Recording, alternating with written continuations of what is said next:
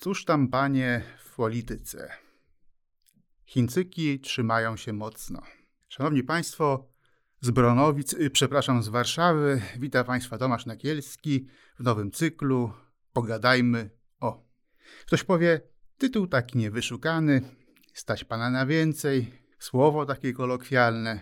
Zgadzam się w pełni z tymi zarzutami, ale mam wielką nadzieję, że w miarę rozwoju Radia Civitas prowadzący i słuchacze dzięki mediom społecznościowym stworzą małą wspólnotę, gdzie się dyskutuje o audycji, krytykuje, chwali, proponuje nowe tematy, a we wspólnocie, jak wiemy, można sobie po prostu pogadać. Zatem niech ten niewyszukany tytuł będzie projekcją takiej przyszłości. A o czym dzisiaj pogadamy? Choć to zainteresowanie braćmi Chińczykami w weselu jest niemalże profetyczne, to my porozmawiamy sobie o polityce. I być może znowu ktoś krytycznie powie, dosyć gadania o tym, zwłaszcza teraz w Adwencie, a potem w okresie bożonarodzeniowym. Ile to osób w zeszłym roku pokłóciło się o politykę przy wigilijnym stole? No właśnie, czy były to kłótnie polityczne? Niestety myli nam się polityka z partyjnością, a właściwie z partyjniactwem. To, co nas tak emocjonuje, nie ma nic wspólnego z klasycznym i KNS-owym rozumieniem polityki. Tracimy energię na jałowe spory, zamiast zająć się prawdziwą polityką. Wiele jest zapewne powodów, przez które mylą się nam te dwa wymiary, te dwie, rzeczywistości. Wiemy doskonale, zabory, komunizm, a teraz taki ego-liberalizm. Ale ja dzisiaj chcę zwrócić uwagę na powód definicyjny.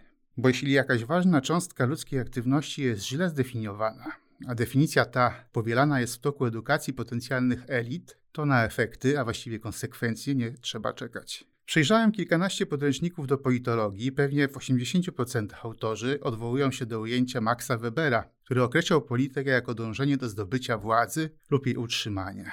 Definicja zatem ukazuje władzę jako istotę polityki. Tymczasem koncentracja na władzy nie jest istotą, lecz aberracją polityki.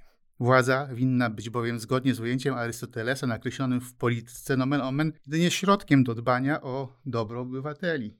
I z tym ujęciem zgadza się również katolicka nauka społeczna, nie, nie neguje się e, rozumienia polityki jako dążenia i uczestnictwa w sprawowaniu władzy w państwie, ale znaczenie to winno być ściśle związane z drugim sposobem pojmowania, jako dążenia do dobra wspólnego. Stąd najpowszechniejszą definicją według KNS jest wypowiedź Jana Pawła II, który nazwał politykę roztropną troską o dobro wspólne. A jaka jest najbardziej podstawowa różnica pomiędzy tymi koncepcjami? Według Arystotelesa, przypomnijmy, nadrzędnym celem jest doczesne dobro obywateli, a w KNS, żeby owo doczesne dobro jak najbardziej sprzyjało zbawieniu.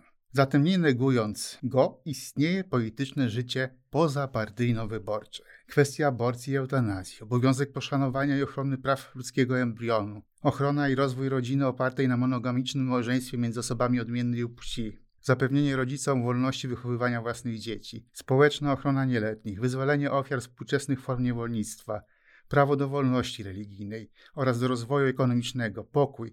Cały katalog możliwości można odnaleźć w społecznych dokumentach Kościoła. A przecież rzeczy mniejszego kalibru, jak inicjatywy na rzecz klatki schodowej, osiedla, parafii itd., tak to też formy działalności politycznej. Można zatem uprawiać politykę bez udziału w grach wyborczych, nie sprawując funkcji publicznych, choć jak przestrzegał Jan Paweł II w adhortacji Christi Fideles Laici, od tego katolicy też nie powinni uciekać. Swego czasu pewna partia miała serię następujących haseł wyborczych. Na przykład nie róbmy polityki, budujmy Polskę. Trudno o większą niedorzeczność, proszę Państwa, i trudno o większą ignorancję, bo to właśnie budowanie Polski jest robieniem polityki przez największe P. A swoją drogą, z hasłami wyborczymi trzeba uważać. Otóż marketingowcy innej dość dużej partii w Polsce wymyślili hasło Zasługujesz na więcej. Potem, zgodnie z trendami marketingowymi, ktoś wpadł na pomysł, by umieścić na plakatach zdjęcia kandydatów z małżonkami. I tak wydrukowano plakaty, na których kandydaci stali z żonami, a na dole widniał napis: Zasługujesz na więcej. Zatem, drodzy słuchacze, o klasycznie i KNS-owo rozumianej polityce można, a nawet trzeba porozmawiać w Adwencie i w czasie świąt, i zamiast się pokłócić, można się wzajemnie inspirować. Niech jeszcze jednym naszym adwentowym postanowieniem będzie nieutożsamianie polityki z partyjniactwem. Zasługujemy na więcej.